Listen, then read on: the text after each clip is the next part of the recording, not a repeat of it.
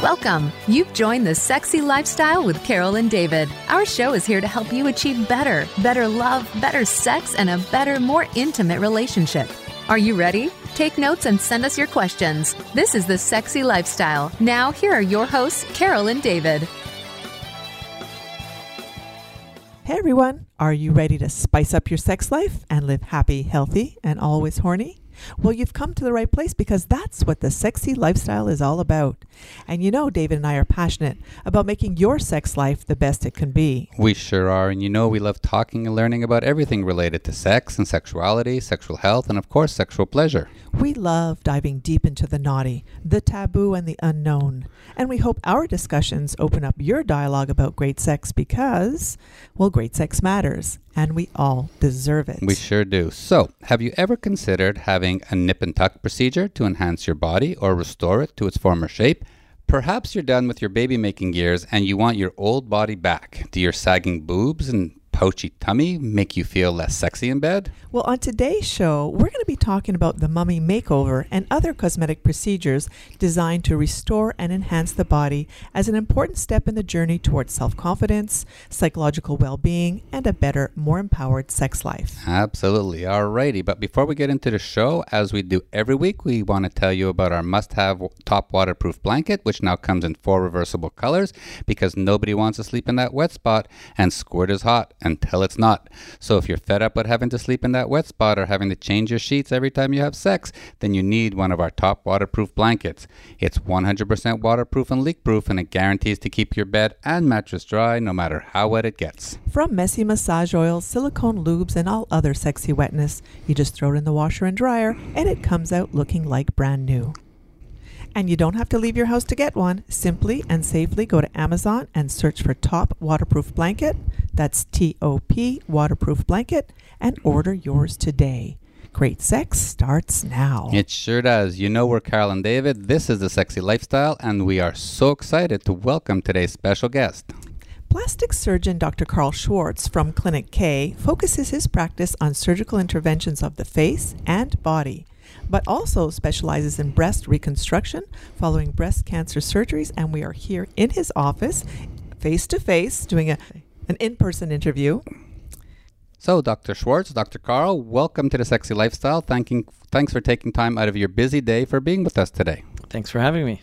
So, why don't you tell us a little bit about how and why you got into the industry of cosmetic surgery? That's a uh, that's not you know most people think uh, when I get to ask this question, most people think that there was some sort of epiphany or sudden um, that I saw something and suddenly decided this is you know I'm in love with plastic surgery. But for me, it was more of a process. Um, I have uh, my father was a plastic surgeon, um, really well known here in Montreal.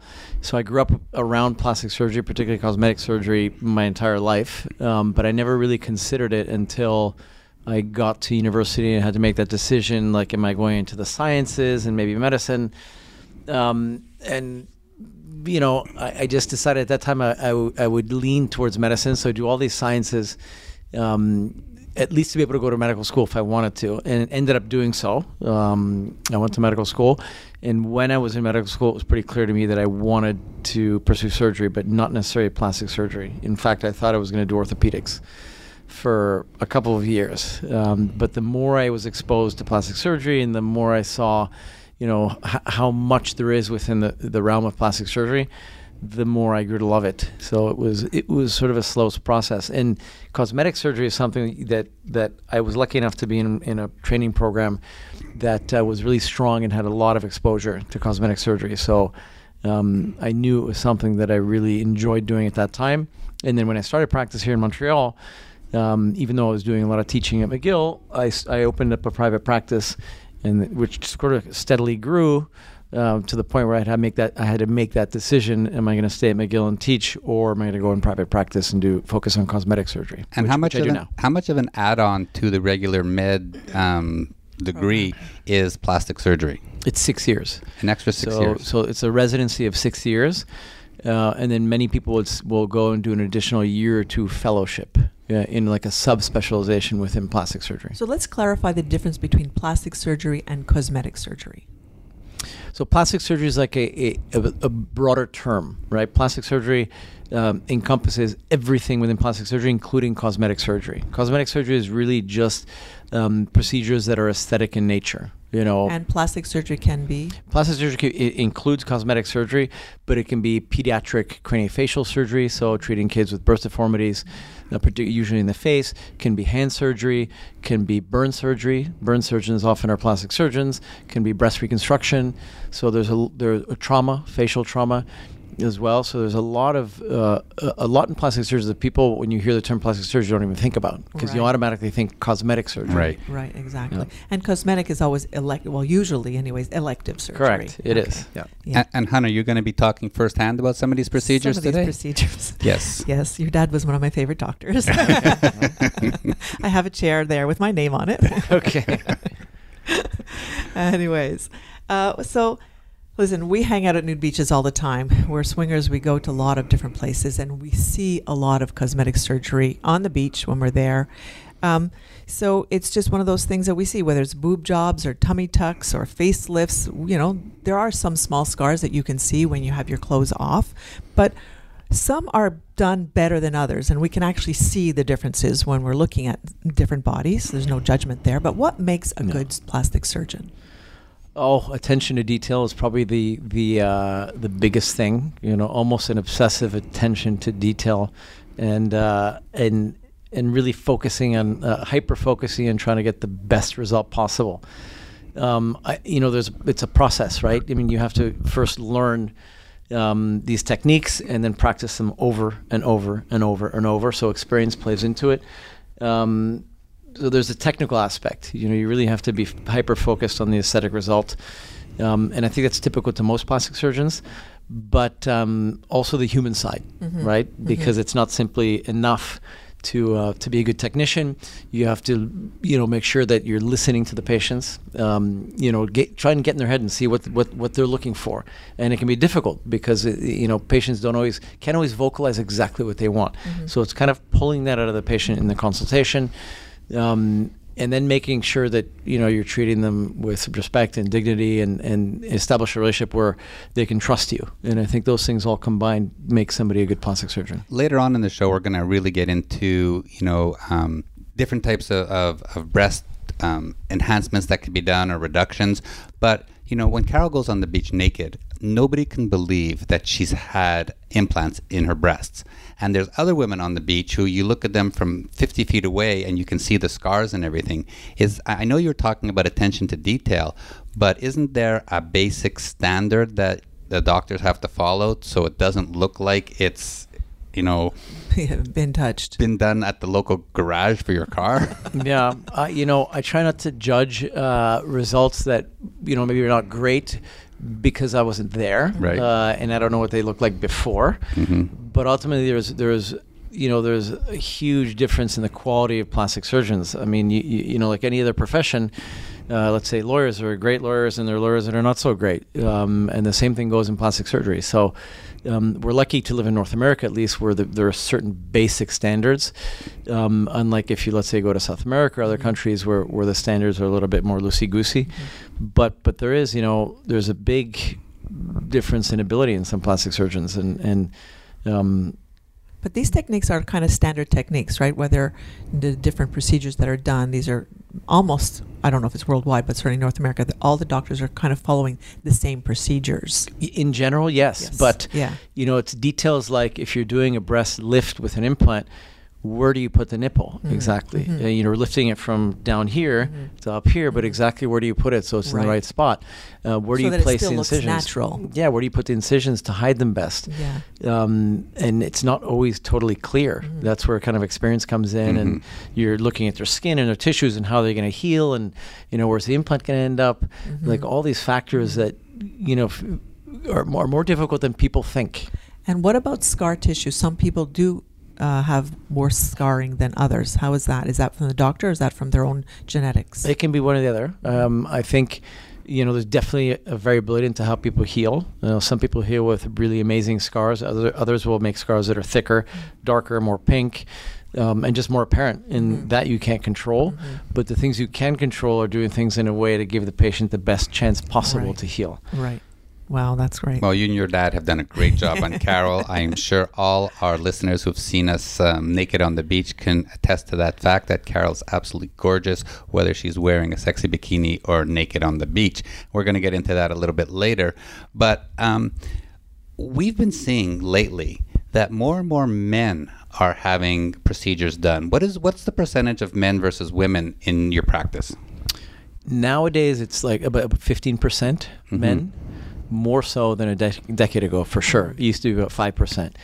Uh, more and more men are coming in, and the mo- and really the reasons are still top two still liposuction. Okay. You know the, that kind of spare Tummy, tire yeah. around abdomen, uh, love handles, Mhm. and eyelids. Oh, eyelids yeah. are another very popular Yeah. one for men. Are you seeing facelifts in men these days? Or Yes, Not even? yeah, Yes. yep, more popular as it's well. harder to hide the scars in facelifts because, well, it depends if they have hair. If they lose their hair like David, then it's harder. I didn't to lose hide my the hair. I chose to shave yeah. my head. yeah. So, well, you're, you're right. I mean, you have to have hair, Yeah, right, okay. to, to Right. hide the scars. But in some ways, it's easier to hide the scars in men because they have beards. Oh, okay.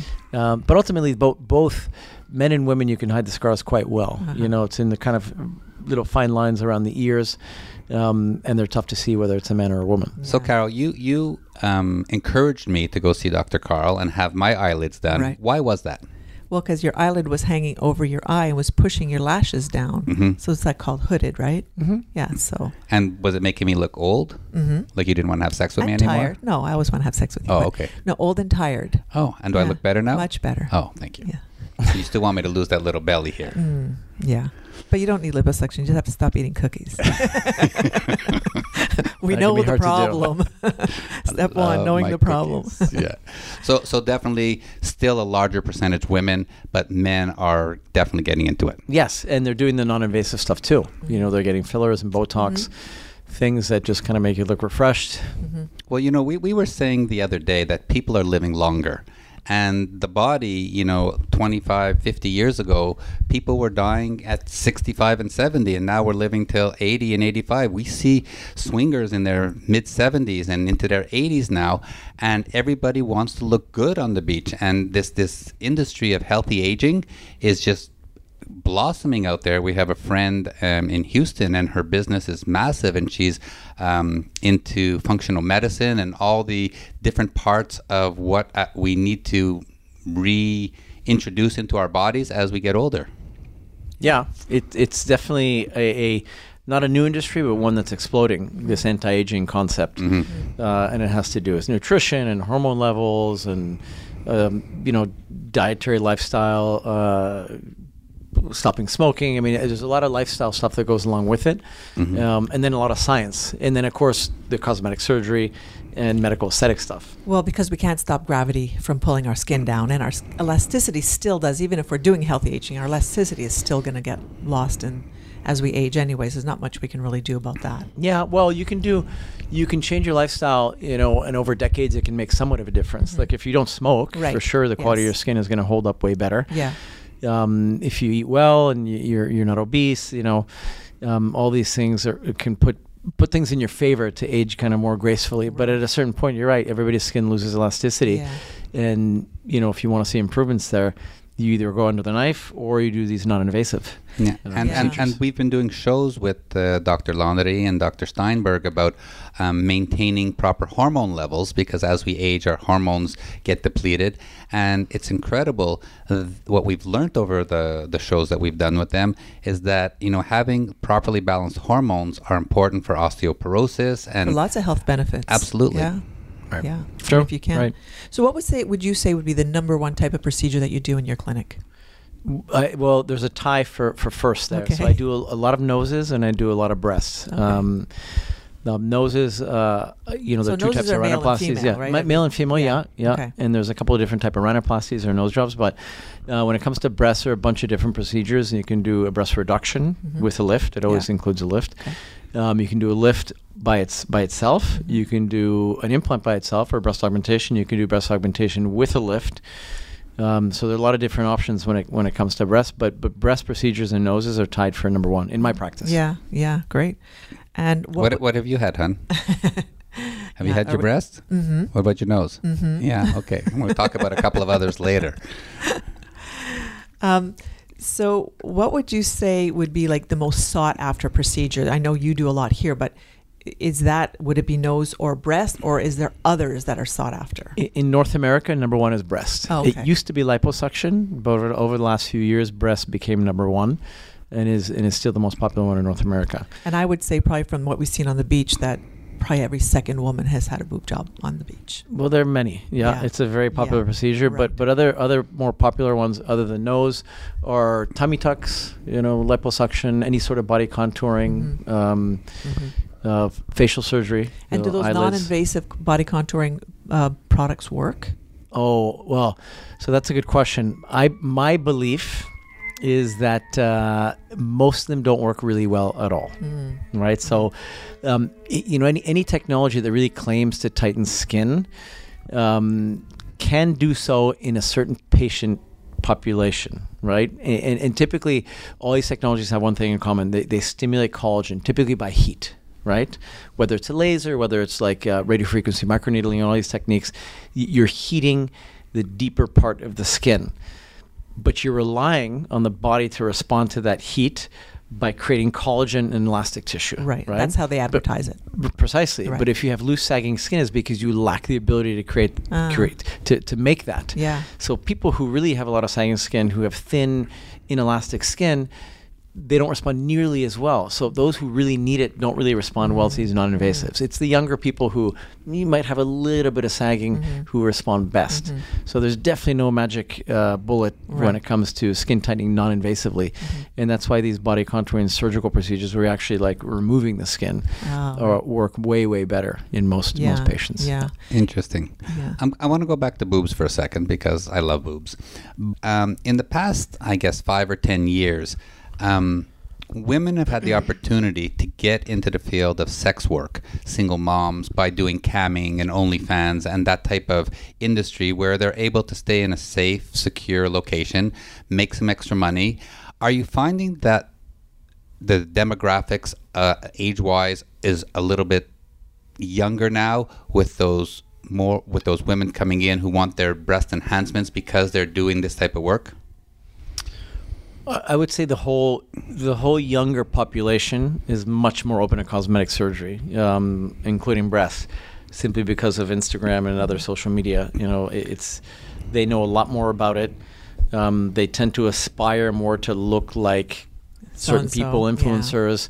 Um, and in some ways, they all kind of oftentimes want the same type of look, Right. Mm. which t- to me is not it's not the best. Um, but but there's a there are a lot more young patients. Does it have to do with OnlyFans? Um, not as much as you would think. Mhm. Um, you know, there's only so many people on OnlyFans, but Right. but definitely more than in the past. hmm Definitely more than in the Mhm. past. And so you're seeing a younger demographic as well. That's yes, going into yeah, and that's surgery. been yeah, in the last ten years. That's trending It- a lot. Yep. It's Wow. not just um, you know. Typically, it was more nose jobs. Mm, You know, when mhm. somebody finishes puberty, they're Mm. uh, teenagers, they're into their late teens, and they want to change their nose. Um, but breast augmentation has become more popular in early adulthood now, uh, and and so has Botox and fillers. Right. You know, all these things that you never would have thought um, young patients would have At a, at a young age. at a young age. Yeah. But but I'm also very careful, Mhm. n- you know, not to do it just to do it because Right. the patient wants it. You know, younger Right. patients have to be handled differently, and I remember Um, when I was younger, I think I started doing fillers and Botox around the age of 30, 35 perhaps. Yeah. And I didn't want to start with Botox because it's almost addictive. Like you, then you, Yeah. you get that feeling you have zero wrinkles. So actually I started just with fillers and just filled the wrinkles that I did have. Yeah. Uh, and it helped a lot. It was because I didn't want to get addicted to it. Of course, Yeah. now at my age, I, Yeah. I'm a regular. but prevent you know there's a concept of prevention Mhm. prevention is great but you don't need prevention when you're 18 years old Right, yeah. right you don't have a line on your face or if you do it's just an ex- it's a regular normal expression line um, I believe in prevention. Once you start getting those wrinkles that won't go away, Mhm. and then you soften them, and then you prevent them what do you coming call back. those those lines? Those straight lines? Uh, the frown lines. Frown lines. Yeah. Yeah. See, I don't have any because I'm always smiling. Yeah. okay, sure. Lucky you. you got the smile lines like crazy, but that's all good. we love those What, smile what lines. was that? Like a an insult? No, Are you saying not at all. I'm not pretty? No, no, no, No. no. You're beautiful, honey. Just the way you are. So, what would be your favorite procedure and why? So, I mean, my, my two favorite ones are breast and, and nose. But I, if I had to pick one, I'd say noses probably Mhm. because uh, there is something that makes them more challenging than I think any other cosmetic surgery out there. I would say. There is very little room for error. Right. um, and uh, it's just such a delicate procedure with like a complex anatomy um, that it's you know it's it's a thinking person's operation. Mhm. You know, a lot of little decisions that need to be made to get that result that the patient wants. So Yeah. I, I enjoy it. Wow. Very cool. I guess a nose is also more functional than a breast. Yeah, but it's also you know Ah, so depends.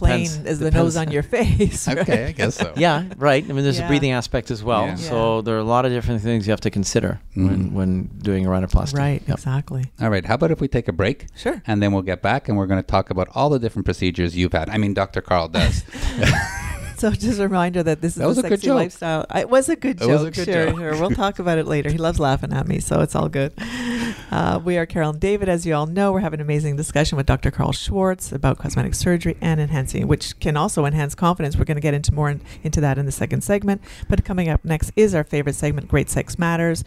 Now let's tell everybody about topless travel and the amazing trip we have planned for next year. Absolutely, and you know that topless travel is the provides the sexiest and most erotic vacation experiences ever. And if you want to join us, then you definitely must book with Topless Travel from Hedonism 2 in Jamaica, Desire in Cancun, and all the Bliss Cruise adventures. Topless Travel needs to be your number one choice.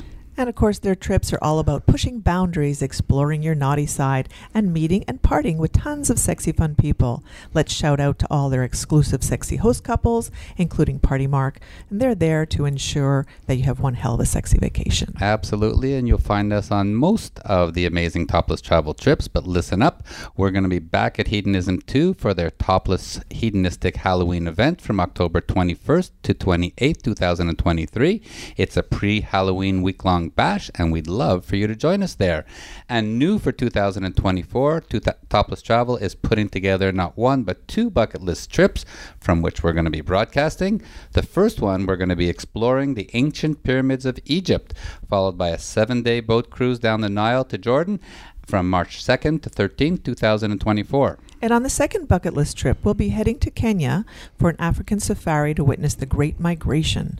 Glamping in the wild savannah from September 2 to 11, 2024. Space is very limited on both of these trips, and there's only a few spots left.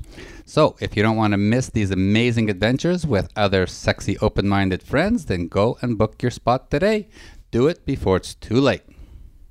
So, for more information about these trips or any of the topless travel events, simply go to thesexylifestyle.com and click on the topless travel events link to book the sexiest and most erotic vacation ever. All right, enough with ads. You know we're Carol and David. This is the sexy lifestyle. Let's get back to our show. And it's now time for our favorite part of the show where we get to talk about great sex because Well, great sex matters, and we all deserve it. So, let's talk about how cosmetic surgery can bring out more confidence and help people enjoy their sex lives a little bit more. You have a combination of procedures called the mommy makeover. Tell us a little bit about what is this mommy makeover and why mommies want to look sexy again. So the, mom, the mommy makeover traditionally was a tummy tuck, so an operation to tighten the skin of the abdomen with uh, breast augmentation. You know, with or without a lift. That was the more traditional one. Mommy, makeovers now, I think, you know, are a bit of a. It's a bit of a broader term now that includes still the tummy tuck, but any breast surgery and can often include other body contouring procedures. But in terms of breasts, like I said before, um, you know, breast surgery can include a breast reduction with a lift, can can can be just a lift on its own, can be just an augmentation, or an augmentation with a lift. Um, but it's a combination of the tummy tuck with the breast surgery that makes it a, um, a mommy makeover. And, and and why do women want uh, mommy makeovers? But u- usually it's just to get their pre-baby bodies back. You know, I think as you I'm sure agree that uh, an important part of sexuality and feeling sexy is having confidence in your body and going through a couple pregnancies and, and looking in the mirror and, and and not seeing what you used to see before and, and not over the course of decades but over the course of a couple of years can be difficult um, and sometimes just restoring their old body can can make them feel super confident and um, and make them feel much more sexy and and sensual. what what is the right time frame to be doing a procedure like this? It, I, I'm assuming you've decided to have your last child and you're like done having babies, right? Right. That's number one. Pre- And how how soon after that last child would you suggest someone come in and do it? So typically, what I say is is you can be you, you know you're ready for surgery about six months after you're done breastfeeding Oh, right? Because the breasts and the whole body will undergo certain ch- certain changes over the course of a few months after having stopped breastfeeding. Um, so you want things to basically be stable and to settle into place before you start having any surgery. And do you suggest that the person get into better eating habits and be exercising and, and try and get that, that fat or those things that have been added to the body over the pregnancies through the natural process of eating well and exercising? Right. That's always the first choice. So a patient always has to make their best effort. Exercise, eating well, to, to get their, their bodies back to, to a state that's as good as possible, you know, without surgery. Um, but I recognize that certain changes like stretched, sagging skin, Yeah. um, or just doesn't matter what you eat and how much you exercise, sagging skin is just never going to go and away. Even stretch marks don't go away. So sometimes those marks that are there that are pulled your Right. skin out, they can they're improve. still there. Yeah, exactly. but they're still there. So, you, so Yeah. those have to be removed surgically Yeah. often. Um, so patients do what they can. If a patient's overweight, that's different. So Mhm. if they're really significantly overweight, I'll really push them down to get to kind of a healthier weight. Um, for a couple of reasons. One is the operation is safer, so the risks of anesthesia are lower if you're not obese. But also the cosmetic result is so much better. Mm. You know, when there's less fat, Mhm. um, you you know, and less skin to remove, you can get th- you could kind of nip and tuck things and get a nicer contour and a better cosmetic result when a patient's at, at a at a more healthy weight. And do you do these two procedures at the same time? You can, Oh, yes, And yeah. do, do patients usually do that? usually yes. So And the patients, downtime is less because you're doing it together. right? It's one recovery Right. instead of two. It can be a little bit more difficult. Yeah. Uh, but typically, you know, with a mommy makeover, the toughest part is a tummy tuck. Mhm. And I, I definitely don't gloss over the fact that it can be a difficult recovery. Mm-hmm. Um, it's compared to patients who've had both, we'll say it's like a C section. Mm-hmm. Um, so it's a tough week. You know, that first week can be tough. You really need help at home. You're not doing anything for the kids for a couple of weeks. Right. You have to be ready to recover.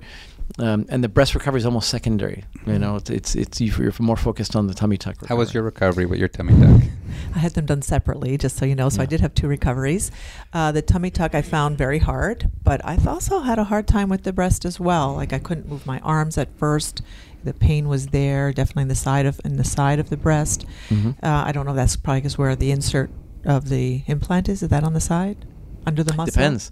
Under the muscle, but typ- typically we insert from underneath. now. Oh, underneath now. Yeah. Okay. Anyways, I did find it hard, but the, the tummy tuck is wicked, pretty wicked. Yeah, because you tighten the muscles. Yes. It's really the muscles are all sewn together, right? They're yeah, because attached. women who who've had kids often have what's called a diastasis, which is when those six pack muscles, the rectus muscles, stretch and come apart. Right. Um, and that's what gives that kind of roundness to the abdomen. So you have to basically suture them together. There's these stitches deep into the That's muscles. Still to- there today, right? Well, some of them are absorbable, Okay, um, some but some of them are permanent. Yeah. But uh, but yeah, it's part of the operation, and that's what really uh, can be uncomfortable. hmm I feel like you've done a thousand sit-ups for about Yeah. six weeks. It doesn't go away very No. quickly. But but getting Yeah. back for that for the post pregnancy um, changes, one of our good friends, she had um, before she had a baby, bees had huge breasts during her pregnancy. And they stayed, and they're spectacular now after her pregnancy. They're the most beautifully huge natural breasts that we've seen in a long time. How does that happen? Are you sure she hasn't had anything done? No. I Nothing. mean, I, Yeah, that's sure. really Nothing. rare. Yeah. It's Yeah. really rare. So what, what typically happens is your breasts get really big while you're breastfeeding, Mhm. and then you're done, and the hormones like you know are gone all of a sudden, um, and everything deflates. You know, you lose all of that that kind of breast gland um, that was pr- producing the milk. It atrophies. It shrinks to, to, Right. to smaller often than it was before And the she's pregnancy. only had one One kid, pregnancy. yeah. so- Yeah, and the skin is stretched out. Yeah. So what happens in most people, they feel empty and saggy. Mhm. Um, it's really, really rare what you're describing. They are Yeah. spectacular. Yeah. Well, she's lucky. i- yeah, she is lucky. She must have very good skin that Mhm. went back Yeah. into shape. So at the time when I had my breast lift, I went in for a lift, not even an augmentation. Um, But Dr. Gaston, he convinced me to put a small implant just to Mhm. keep the roundness. Now that my gravity is 12 years later, gravity is still pulling down a little bit. I'm glad I have that roundness. It doesn't feel empty on the top. Yeah. Yeah, the only way to actually get that fullness in the upper part of the breast is with an implant these right, days. Right, Um, a lift alone will not do that. It'll it'll lift the bottom part of the breast, and you can put the nipple higher and make it smaller, and get a, an overall perkier perkier look. Yeah. But to really fill the upper portion of the breast that oftentimes is empty, y- the only way is with an implant. So I learned a lesson that let's definitely follow the doctor's advice because really you know best. So I was Yeah. going to ask you who decides on the size of the implant? Is it the patient or is it with your guidance? Uh, it's for sure. It's with my guidance Yeah. um, and my nurse as well. So. Yeah. My nurse does a lot of the sizing with the patients, but even before I see them, so the patients have a general idea of the look they want. Um, and the way they do that is with a special bra and, and these sizers, which are these kind of teardrop shaped um, uh, implants that we use to kind of tuck into the bra and then they look in the mirror and it's meant to simulate what the implants can look like. So they do that before they see me and then um, if a patient's a good candidate i have what's called a Vectra. It's a 3d camera system where we take a 3d picture um, and you can click and choose different implants and patients can see what approximately what it'll look like Oh, on, on their body. So Oh. using those two techniques and then just making sure that the patient's not overdoing it and that there's a sense of proportion and balance um, and safety. Um, I'll kind of give them a range of what I find is safe and appropriate. Mm-hmm. And do you ever say, no, those are too big? You, I, I- I don't feel comfortable doing that. Yeah, all the time. Really? All the time. You know, it's you complications are significantly higher the bigger your implants I'm are. sure. So really, really big implants have high complication rates, and not just in the short term. You might look good when you're 25 and you have huge implants, but what happens when you're 40 and you have those implants in there Yeah. still? Y- It can destroy your breast. So I think not just in the short term, but also long term. We have a friend. We've known her for 15 years. Uh, she's now probably 75. 70 probably, yeah. And over the years, every four or five years, she's gone back and had her breast augmented bigger from Yeah. 400 cc's to 500 to 600 to 700. Except they, the last they time- are Dolly Parton size Yeah. breasts. Except Yeah. the last time we saw her, she was explaining how she has a lot of scar tissue. Right. And you can see it's dimpled and Mhm. not not pretty. They're big, they're full, but not pretty anymore because she's got some of those complications, I think, right? Right. I mean, somebody at some point should have told her no, Mm. but Mhm. you know, not everybody does. It's a problem. Yeah, so it does happen that over over time. Yeah, it does. look- Complications yes, happen. Yes. And even in the best of hands with Yeah. with implants that are not big, you know. And another friend of ours, when we went to visit her, she had just gone that day to have one of her implants uh, changed out. Maybe she had both implants changed out, but the doctor said, "Well, thank goodness we did it because it was." As she pulled it out, and she could see that it had, I don't know, not- maybe ruptured or scarred around it. Or she said it was a good idea that we went back in and, and changed it out. Yeah, sounds like a rupture. I mean, Okay. rupture. If you have if you have the current silicone implants, like the more modern silicone implants, if it, if they rupture, they don't leak like the old ones used to. Okay. They kind of hold their shape. It's more like you get a crack on the surface of it, so you can actually. It's not an urgent situation to switch because it's not going to start leaking. Um, these are what we call the gummy bear implants, Yeah, okay. right? Because they're cohesive. Yeah. Um, and sometimes when you go into, um, for any reason, let's say to, to go in to do a touch up or to change implants, you'll notice that an implant was was actually ruptured. Right. And the patient. So maybe that's what she she mentioning. That's Yeah. what she was saying, and uh, that was at the point when I realized that I didn't know that you actually have to check on them and maybe replace them if in time. And that's when you gave me the prescription of an MRI so I can check the status of mine. They're 12 years old now. They Right. feel good. I have no pain or anything, and I have no dimpling or scar tissue that I know of. But I'm going to do the MRI to make sure that everything's okay. Yeah, that's a safe way. So every three to five years, we'll send our patients for an MRI just to make sure that the implants are intact, and Yeah. that's really the only way you'll know. Oftentimes, is Mm. is to do the MRI, and then you know when it's time to change them. And so that's it's imperative to change them. I know it's not an emergency, but you definitely should change them if you see something on It, the it's a good idea. Yes, yes, it Okay. is. And in the old days, it was, you know, they used to put the implants in and say, okay, and have a nice life. Right. But that was a bit of a mistake. That you know, they, they didn't know Huh. um, that patients patients had to be followed up because.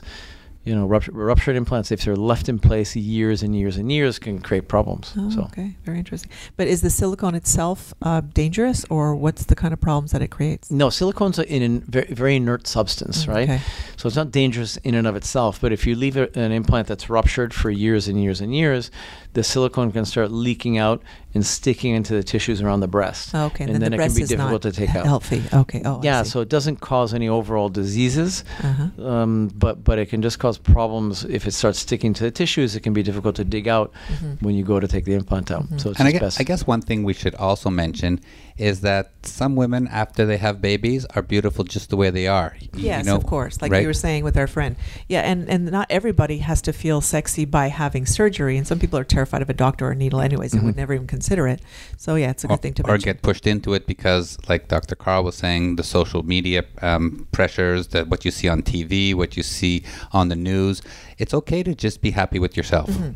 Yeah. For sure. This is just an option for those that want to feel a little bit sexier. Now, now, there's also breast reductions, right? Right. When do those happen, and, and why are they? Why do women come in for those? So breast reductions, I'll, I'll typically see kind of two populations: the young women who um, who just you know have puberty and, and their breasts got really really big and they um, they feel that aesthetically let's say they're sagging or too low and they have discomfort, neck pain, back pain, um, grooving of their bra straps are all kind of very common complaints when when somebody is very large breasted.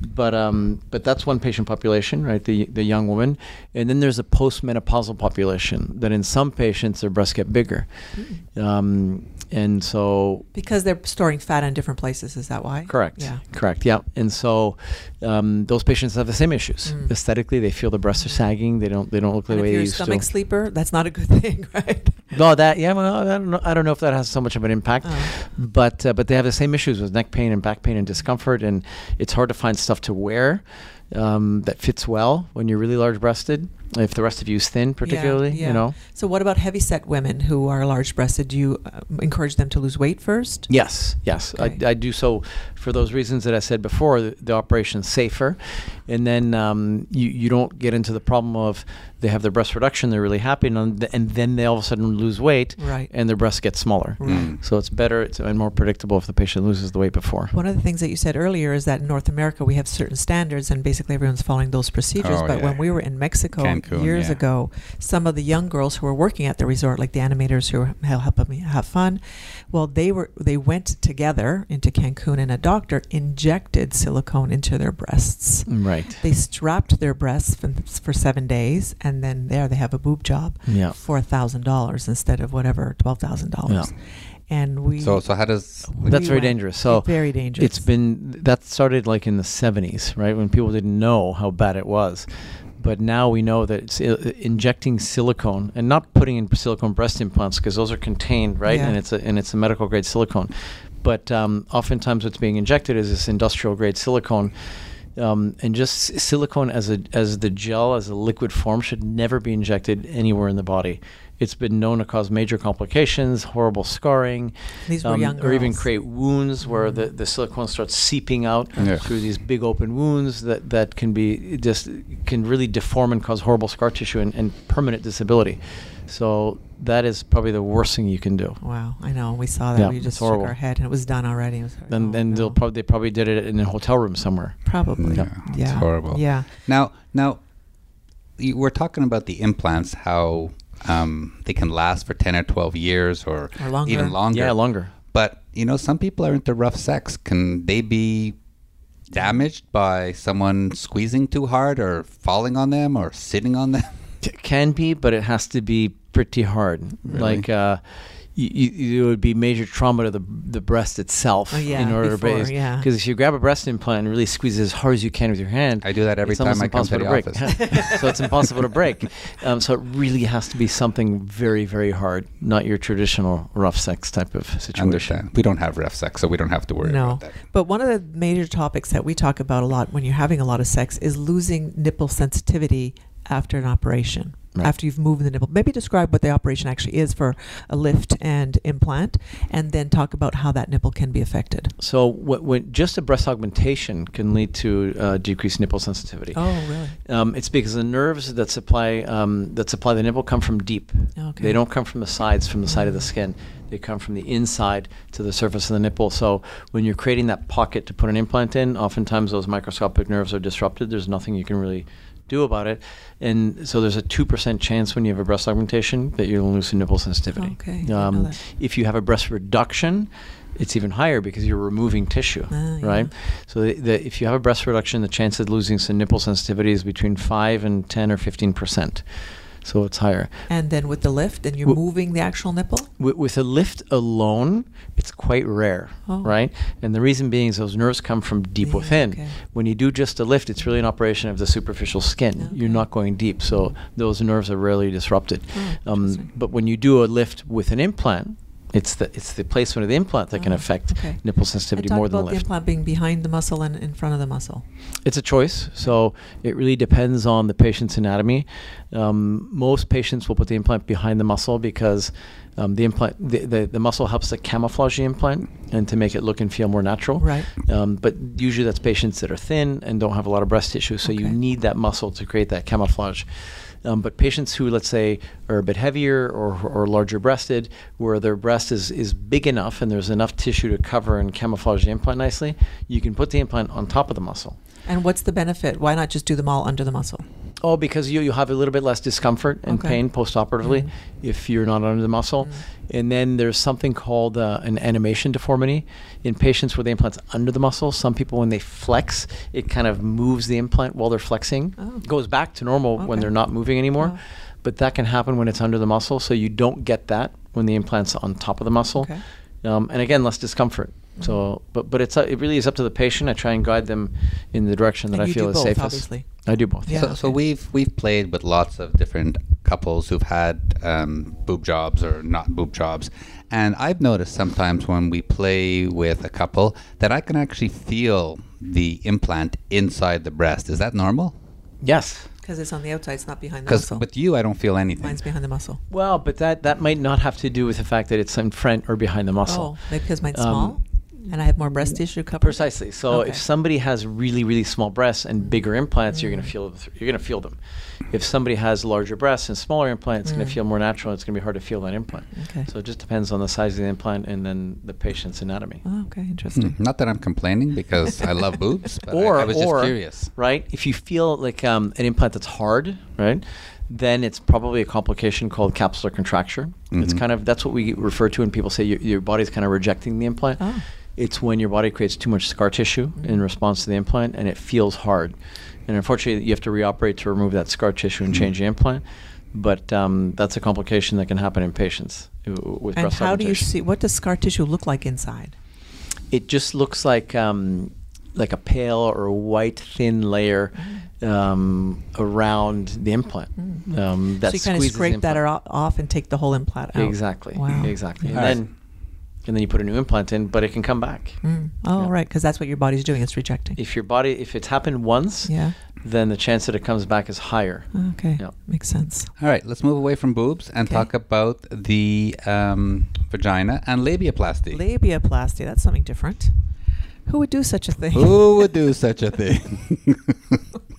well, I do admit. do you it's- have many women come in asking for their pussy lips to be snipped off? Not not in those words, but yes, um, it's it's become much more common in the last five years, Mhm. um, and uh, it's typically women who, uh, not always not always women who've had kids, but but oftentimes who've had kids where the small lips or the labia minora bypass and kind of hang beyond the labia majora or the larger lips, and um, there's the aesthetic component. Patients want them to look nicer, but also the fact that it can be uncomfortable. So if riding a bike or during sex having um, kind of redundant or long labia minora can, can be uncomfortable. Mm-hmm. So it's functional and aesthetic.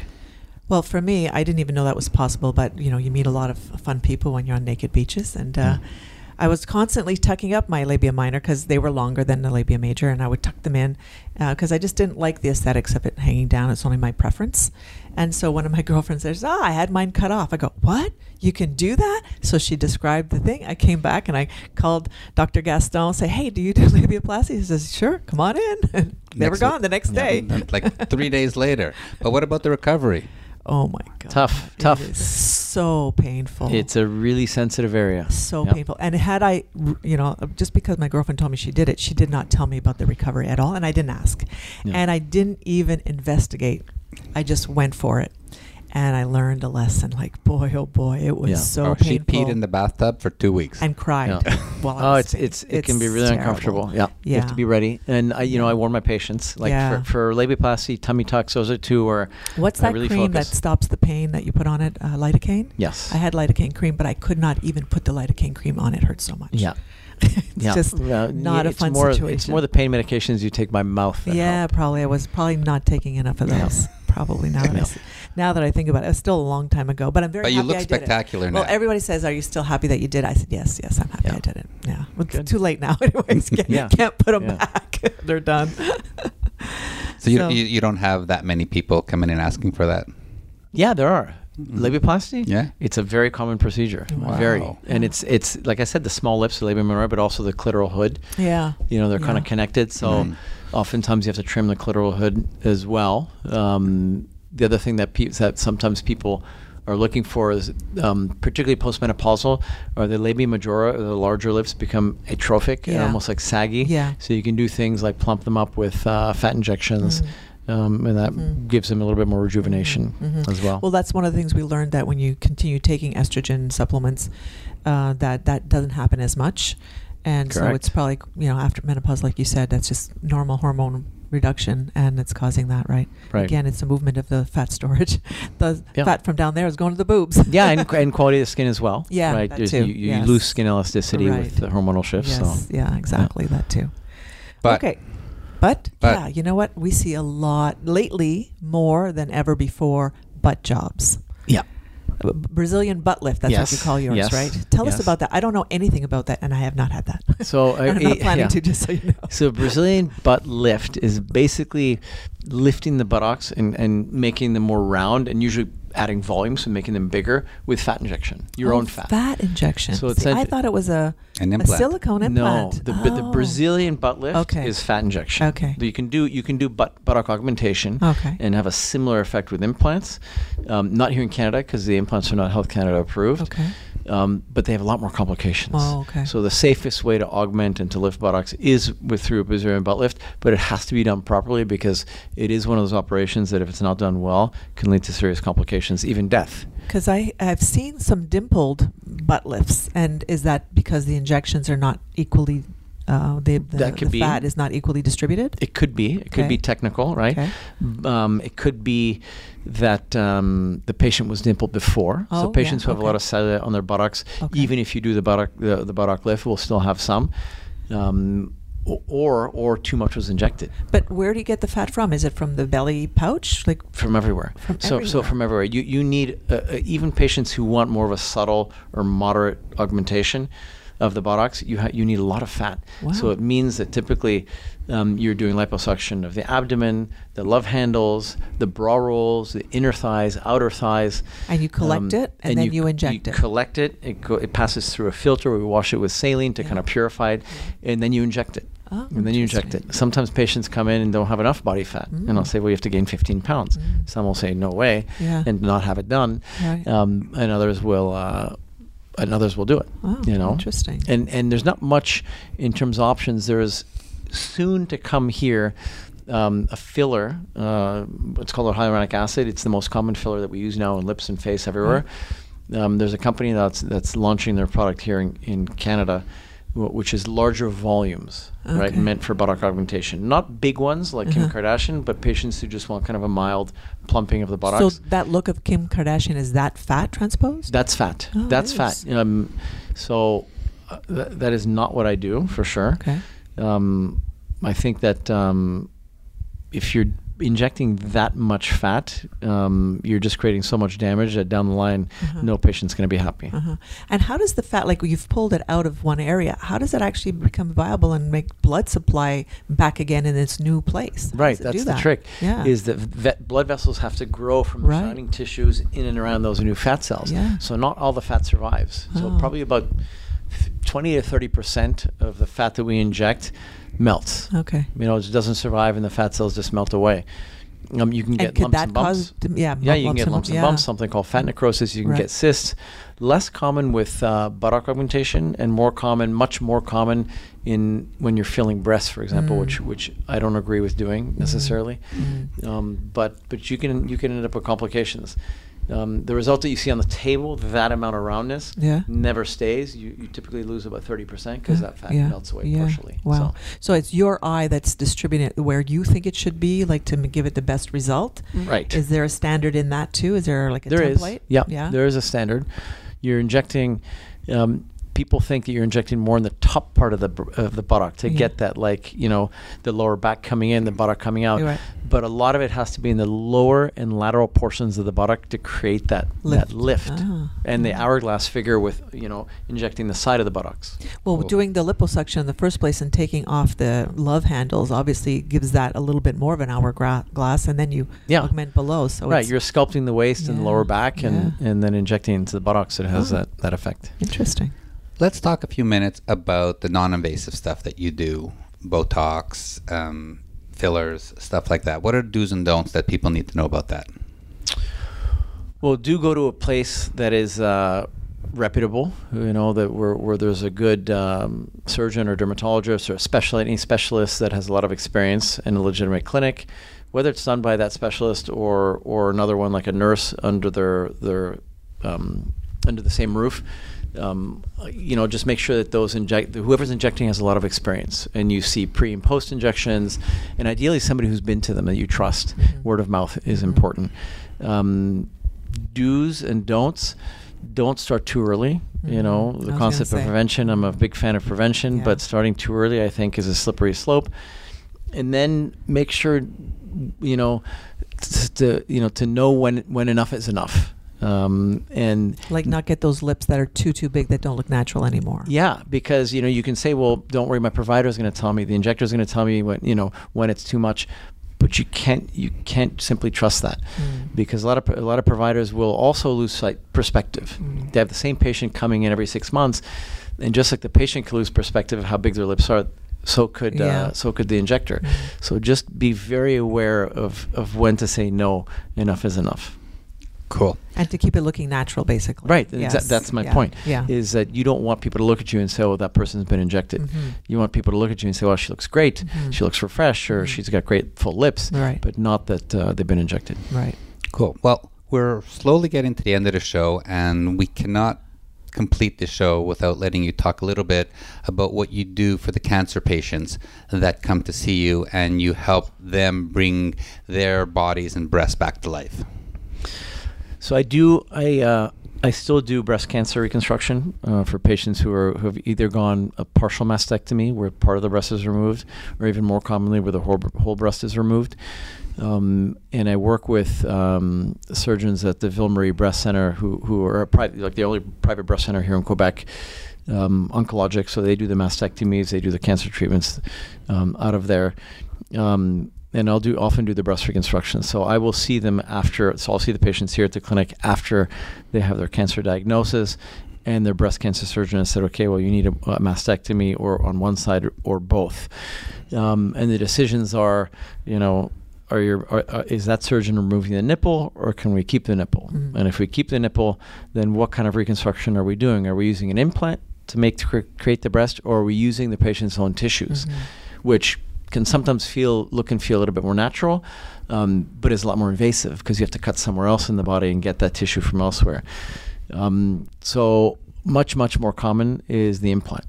And how common is it for them to be able to keep the nipple? More common now than, They than try the before. hardest. Before the, the thinking was you have to remove the nipple because there's an increased risk of getting cancer at the nipple. Okay. Um, but now we know it's not true, Oh, um, and so it makes a big difference because essentially, you know, the mastectomy surgeon is removing all the inside, all the gland, and leaving that entire skin envelope. Mm-hmm. So it makes it much more simple to be able to put an implant there because that whole skin envelope's available over the implant. Um, Right, right. It's not as easy as that. You're not just putting in an implant and closing things up. Yeah, Um, yeah. Because the skin is super thin sometimes. Yeah. So you have to do things to camouflage that implant and to hold it in place. And of course, on the beach, we see a lot of those reconstructions. We see mastectomies that have not been reconstructed. We see some that- Nipples tattooed on. Yes, Yep. some with nipples tattooed Correct. on. But one particular friend, um, sh- they were able to save the nipple when they did her mastectomy. And then years later, her nipple was, I'm, I don't know what you call it, inverted a little bit. Mhm. And she saw one doctor who convinced her that she could put a filler in behind it to push the nipple out. Mm-hmm. And she ended up losing her nipple after Yep. saving it all those years. Yeah.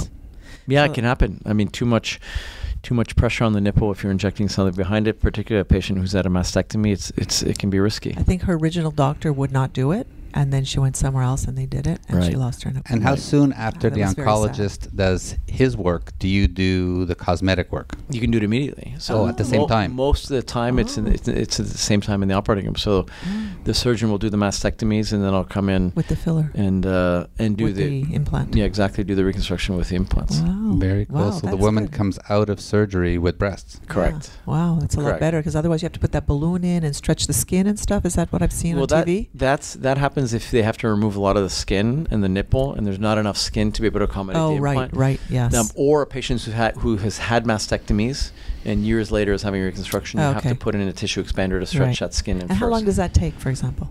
Uh, to, to the actual surgery to put Mhm. in the tissue expander is Yeah, how probably long- 45 minutes. No, I meant for how long do you have to have the expander in before you Uh, can do the surgery? Four or five months. Oh, months. Four or five months because Oh. you you every week you come in for for to fill the expander a little bit, and then once you're done filling, you have to wait three months. Mm. So typically it means you you have that expander in place. And does it months. stays inside? So it stays in there It stays in until there. you do the surgery. Precisely, yeah. Okay. Okay. Cool.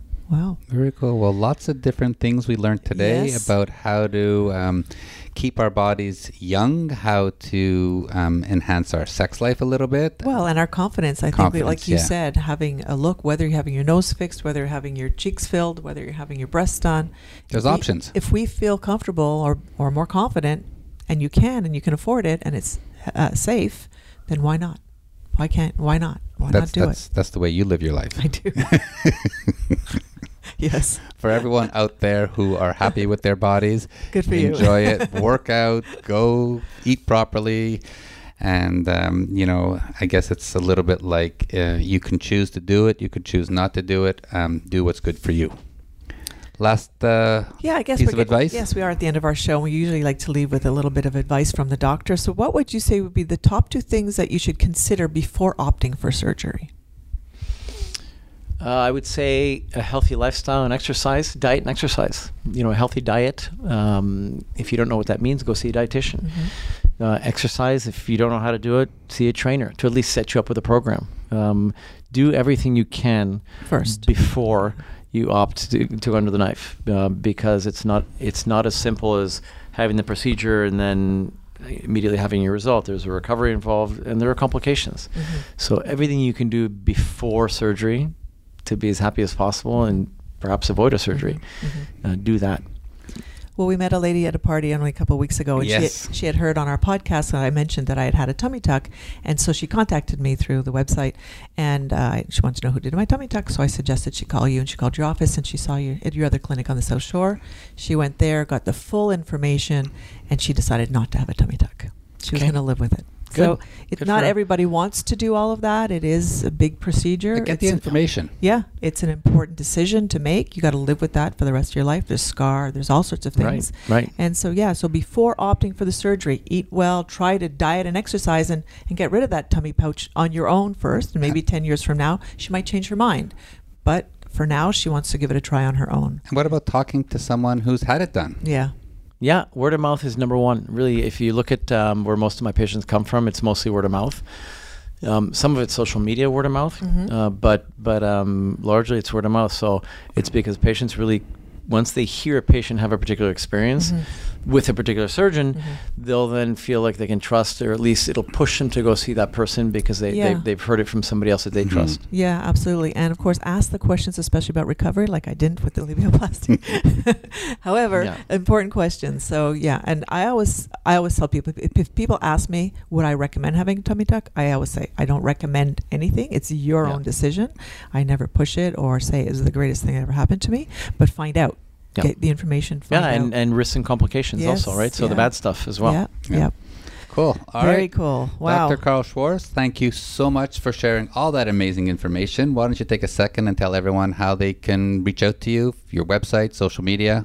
all, all of those things. Uh, you, you know, y- you're assuming that I know uh, the name of my website exactly, but it's Clinique K is the name of my clinic, uh, or you just search under my name. Quite frankly, you'll find it quite easily. Perfect. So- And of course, if you can't find it anywhere, you just have to go to our website where every one of our guests has their own guest page with all of their information there, and you can even contact them directly from our website. And our Yeah. website is thesexylifestyle.com. That's right. Right, and we're learning more and more every week from all our great guests. We hope you do too.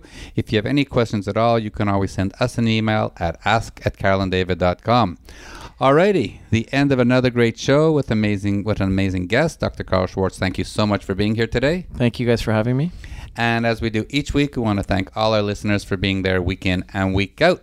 So join us again next time for another hour of the sexy lifestyle, talking about sex, sexuality, sexual health and pleasure, and all the fun ways to spice up your sex life and live happy, healthy, and always horny. Well, that's it for our show today. Carol and I send you lots of love and great sex.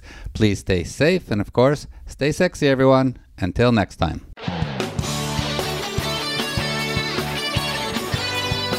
Thank you for joining Carol and David for this week's edition of The Sexy Lifestyle. We've got another one lined up next Friday at 3 p.m. Pacific Time, 6 p.m. Eastern Time on the Voice America Variety Channel. The weekend is just around the corner, so try something new, spice it up, and you just might have the best sex ever.